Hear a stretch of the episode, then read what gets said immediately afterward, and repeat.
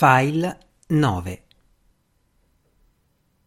La sera del ricevimento della signora Godesdon alle otto, il signor Norrell, nel suo migliore pastrano grigio, era seduto nella sua carrozza, domandandosi chi fosse mai il caro amico della signora Drolight, quando si rese conto che la carrozza non si muoveva più. Guardò fuori dal finestrino e vide un formidabile caos di gente, di vetture e di cavalli. Pensando che tutti trovassero quasi impossibile orientarsi nelle vie di Londra, suppose ovviamente che cocchiere e lacchè si fossero smarriti e, picchiando con il bastone sul tettuccio della carrozza, gridò Davy, Lucas, mi avete sentito quando ho detto Manchester Street? Perché non vi siete accertati del percorso prima di muovervi? Lucas a cassetta gridò in risposta che erano già in Manchester Street, ma che dovevano aspettare il loro turno. La fila di vetture che aspettavano di fermarsi davanti alla casa era lunga. Quale casa? gridò Norrell. La casa dove erano diretti, rispose Lucas. No, no, sbagliate, protestò Norrell. Si tratta di un piccolo raduno. Ma entrando nella dimora della signora Godesdon, il signor Norrell si trovò immediatamente in mezzo a un centinaio almeno degli amici più intimi della padrona di casa. L'ingresso e i saloni erano affollati di gente e altra ne arrivava di continuo. Il signor Norrell era stupefatto, ma in fondo c'era forse da meravigliarsi. Era un ricevimento mondano a Londra, non diverso da qualsiasi altro in una mezza dozzina di case della città ogni giorno della settimana. E come descrivere un ricevimento a Londra? Dappertutto candele accese in lampadari a gocce di cristallo, in una profusione che stordisce. Eleganti specchiere triplicano e quadruplicano la luce tanto che la notte è più luminosa del giorno Maestose piramidi di frutta dai vari colori, coltivate in serra, si ergono su tovaglie candide. Divine creature risplendenti di gioielli si aggirano per le sale a due a due, tenendosi a braccetto, ammirate da tutti coloro che le guardano. Il caldo è eccessivo, la ressa e il chiasso lo sono quasi altrettanto. Non si sa dove sedere o stare in piedi. Vediamo il nostro migliore amico in un'altra parte del salone. Abbiamo una quantità di cose da dirgli, ma come facciamo a raggiungerlo? Se siamo fortunati, forse ci imbattiamo in lui e facciamo in tempo a stringergli la mano prima di essere trascinati via. Circondati da sconosciuti, irati e accaldati, se ci trovassimo in un deserto dell'Africa avremmo le stesse possibilità di conversare in modo razionale. Unico desiderio è salvare il nostro abito migliore dagli assalti rovinosi della folla. Tutti si lamentano che fa troppo caldo e si soffoca, tutti dichiarano che non si può assolutamente resistere. Ma se gli ospiti soffrono, che dire di coloro che non sono stati invitati? Le nostre sofferenze sono niente a paragone delle loro, e domani noi potremmo dirci l'un l'altro che è stata una festa bellissima accadde che il signor Norrell arrivasse insieme a una dama molto vecchia. Sebbene piccola e di aspetto sgradevole, era evidentemente un personaggio importante. Era praticamente coperta di diamanti. I servitori le si affollarono intorno e Norrell avanzò nella casa senza che nessuno di loro lo notasse. Entrò in una stanza piena di gente dove scoprì una coppa di pancia su un tavolino e mentre beveva si rese conto di non aver detto a nessuno il proprio nome. Di conseguenza, nessuno sapeva della sua presenza. Fu preso da incertezza sul da farsi. Gli altri ospiti erano impegnati a salutare i loro conoscenti e quanto ad avvicinarsi a un domestico per farsi annunciare, Norrell si sentiva del tutto inadeguato al compito, intimorito com'era dai volti superbi e dall'aria di incredibile superiorità di quanti lo circondavano. un vero peccato che nessuno dei maghi di York fosse presente per vederlo così, sperduto e a disagio. Ne sarebbe stato immensamente rallegrato. Ma è così per tutti. In un ambiente familiare siamo allegri e a nostro agio, ma basta trovarci in un posto dove non conosciamo nessuno e nessuno ci conosce e, mio Dio, come ci sentiamo imbarazzati. Il signor Norrell stava vagando da una stanza all'altra con l'unico desiderio di poter sgattaiolare via di lì, quando fu fermato di botto dal suono del suo nome e dalle seguenti enigmatiche parole. Mi assicura che non lo si vede mai senza un misterioso manto blu notte adorno di simboli magici. Ma Drolight, che conosce molto bene questo Norrell, dice che il chiasso nella stanza era tale che non si capisce come Norrell avesse potuto udire qualcosa. La voce sembrava appartenere a una giovane donna e Norrell si guardò intorno freneticamente per cercare di individuarla, ma senza successo. Cominciò a domandarsi che altro avrebbero detto di lui. Si trovò in piedi accanto a una signora e a un uomo, la donna abbastanza insignificante, sui 45 anni, all'apparenza dotata di buon senso. L'uomo, al contrario, era un tipo che raramente si sarebbe incontrato nello Yorkshire. Piuttosto piccolo di statura, indossava un impeccabile abito nero e una camicia immacolata. Portava un paio di occhiali dalla montatura d'argento, di dimensioni ridotte e appesi al collo con un nastro di velluto nero. I lineamenti regolari potevano dirsi attraenti, Portava i capelli neri tagliati corti e la carnagione era chiara, tranne sulle guance appena arrossate. Ma la cosa notevole erano gli occhi, grandi, di bella forma, scuri e così brillanti da sembrare quasi liquidi, dalle ciglia nere e lunghissime. Sembrava che avesse accentuato egli stesso i numerosi tratti femminei della sua persona, ma gli occhi e le ciglia erano unicamente un dono di natura. Il signor Norrell prestò attenzione alla loro conversazione per scoprire se stavano parlando di lui. Il consiglio che ho dato a Lady Duncombe a proposito della figlia, stava dicendo l'uomo, Lady Duncombe le aveva trovato un marito assolutamente perfetto per lei, un gentiluomo con 900 sterline all'anno di rendita, ma la sciocchina si era innamorata di uno squattrinato capitano dei dragoni e la povera Lady Duncombe era quasi isterica. Oh, mia cara Lady Duncombe, ho esclamato non appena l'ho saputo, state tranquilla, penso io a tutto. Non mi atteggio a genio, come vostra signoria sa bene, ma i miei curiosi talenti sono proprio quello che ci vuole in questo genere di cose. Oh, signora, riderete quando vi avrò detto come ho sistemato la faccenda. Oso dire che nessun altro al mondo avrebbe ideato un piano così ho accompagnato Miss Susan da Grace in Bond Street, dove abbiamo trascorso una mattina piacevolissima, provando collane e orecchini.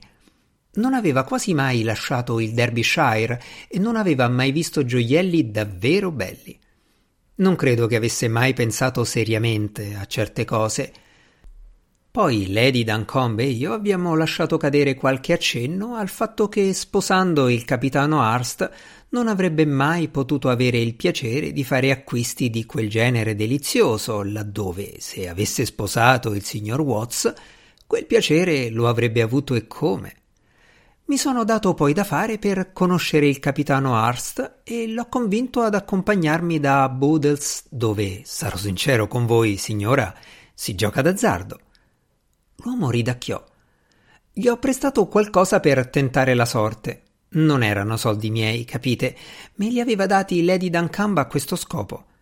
Siamo tornati là tre o quattro volte e dopo pochissimo tempo i debiti del capitano erano. Beh, signora, non ho la minima idea di come potrà mai liberarsene. Lady Duncombe e io gli abbiamo fatto presente che una cosa era aspettarsi che una giovane donna sposasse qualcuno con un reddito modesto, un'altra che si legasse per sempre a un uomo carico di debiti.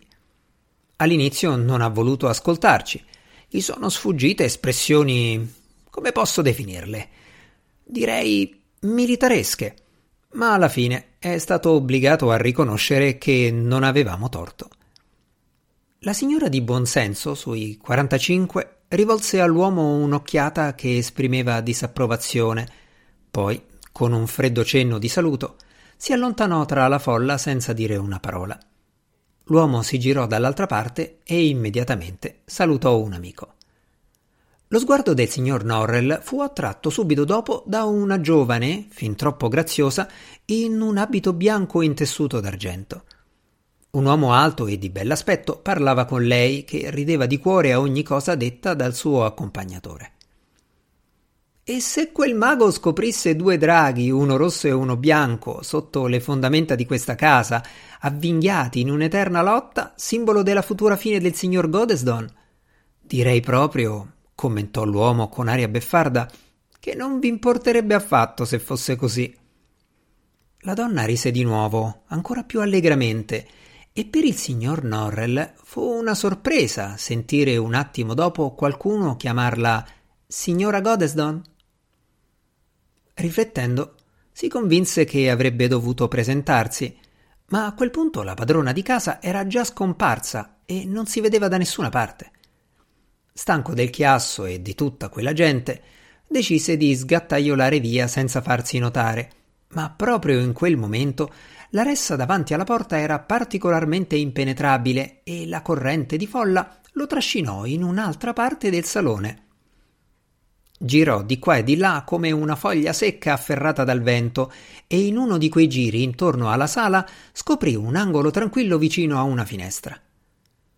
Un alto paravento di ebano intarsiato di madreperla nascondeva in parte. Ah, quale beatitudine! Una libreria. Il signor Norrell scivolò dietro il paravento, prese dallo scaffale una semplice interpretazione dell'Apocalisse di San Giovanni di John Napier e cominciò a leggere. Era lì da pochi minuti quando, alzando per caso gli occhi dal libro, vide l'uomo alto e avvenente che aveva parlato con la signora Godesdon e l'uomo piccolo e bruno che si era dato tanta pena per distruggere le speranze matrimoniali del capitano Arst. Stavano discutendo animatamente tra loro, ma la calca era tale che, senza cerimonie, l'uomo alto afferrò per la manica l'uomo piccolo e lo trascinò dietro il paravento nell'angolo occupato dal signor Norrell. Non c'è, disse l'uomo alto sottolineando ogni parola con una pressione dell'indice sulla spalla dell'altro. Dove sono i terribili occhi fiammeggianti che ci avevate promesso? Dove sono le tranche che nessuno sa spiegare? Qualcuno dei presenti è stato forse oggetto di un maleficio questa sera? Non credo. Voi ce lo avevate annunciato come uno spirito sorto dagli abissi, ma il grande mago non è venuto.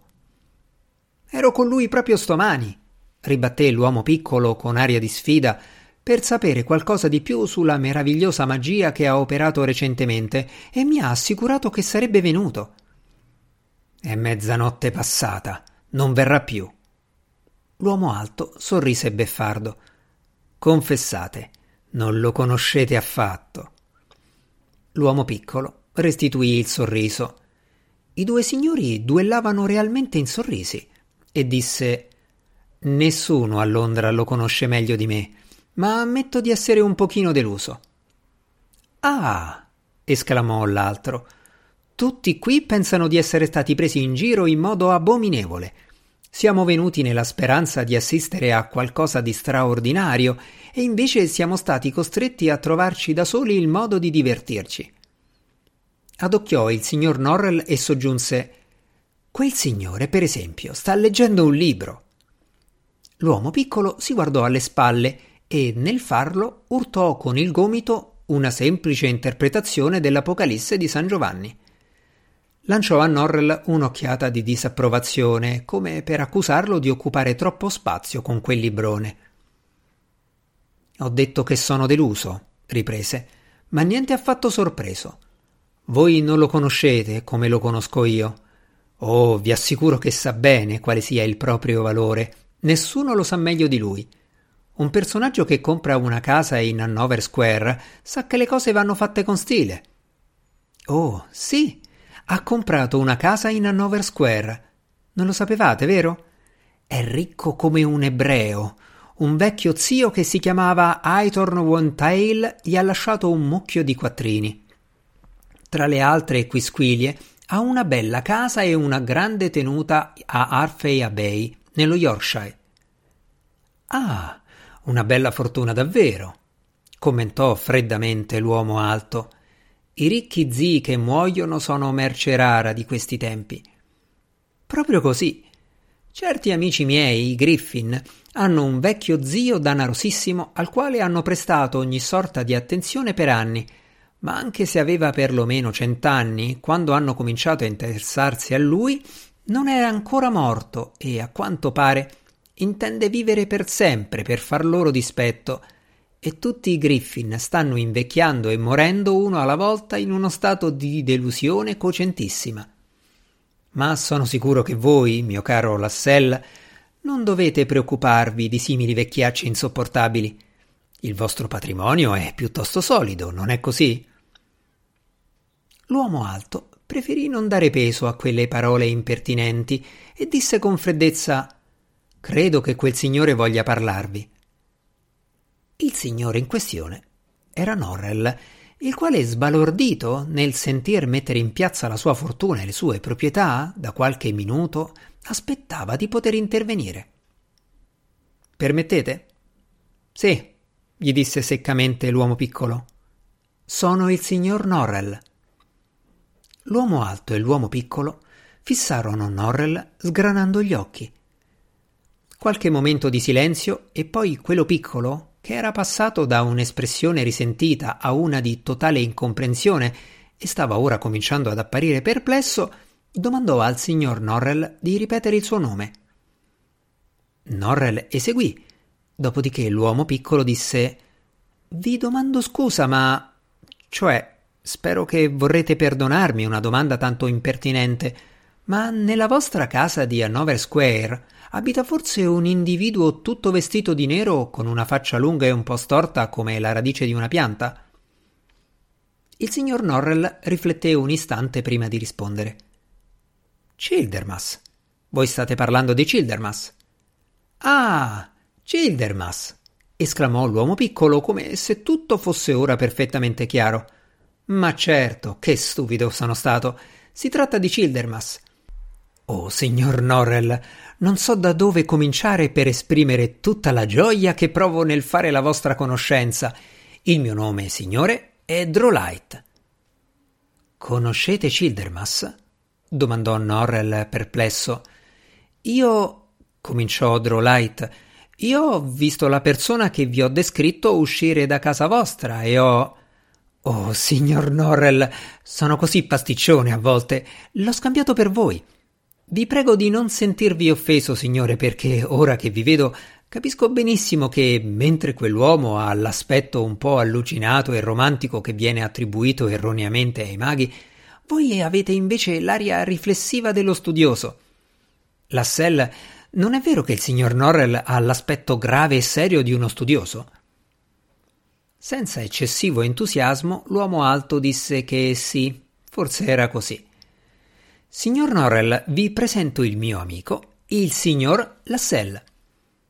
Questi accennò appena un inchino. Oh, signor Norrell, esclamò Drowlight, non potete immaginare che tormento sia stato chiedermi per tutta la serata se sareste venuto o no. Alle sette ero così già in ansia che sono andato alla taverna di Glasshouse Street allo scopo di chiedere il parere di Davy e Lucas.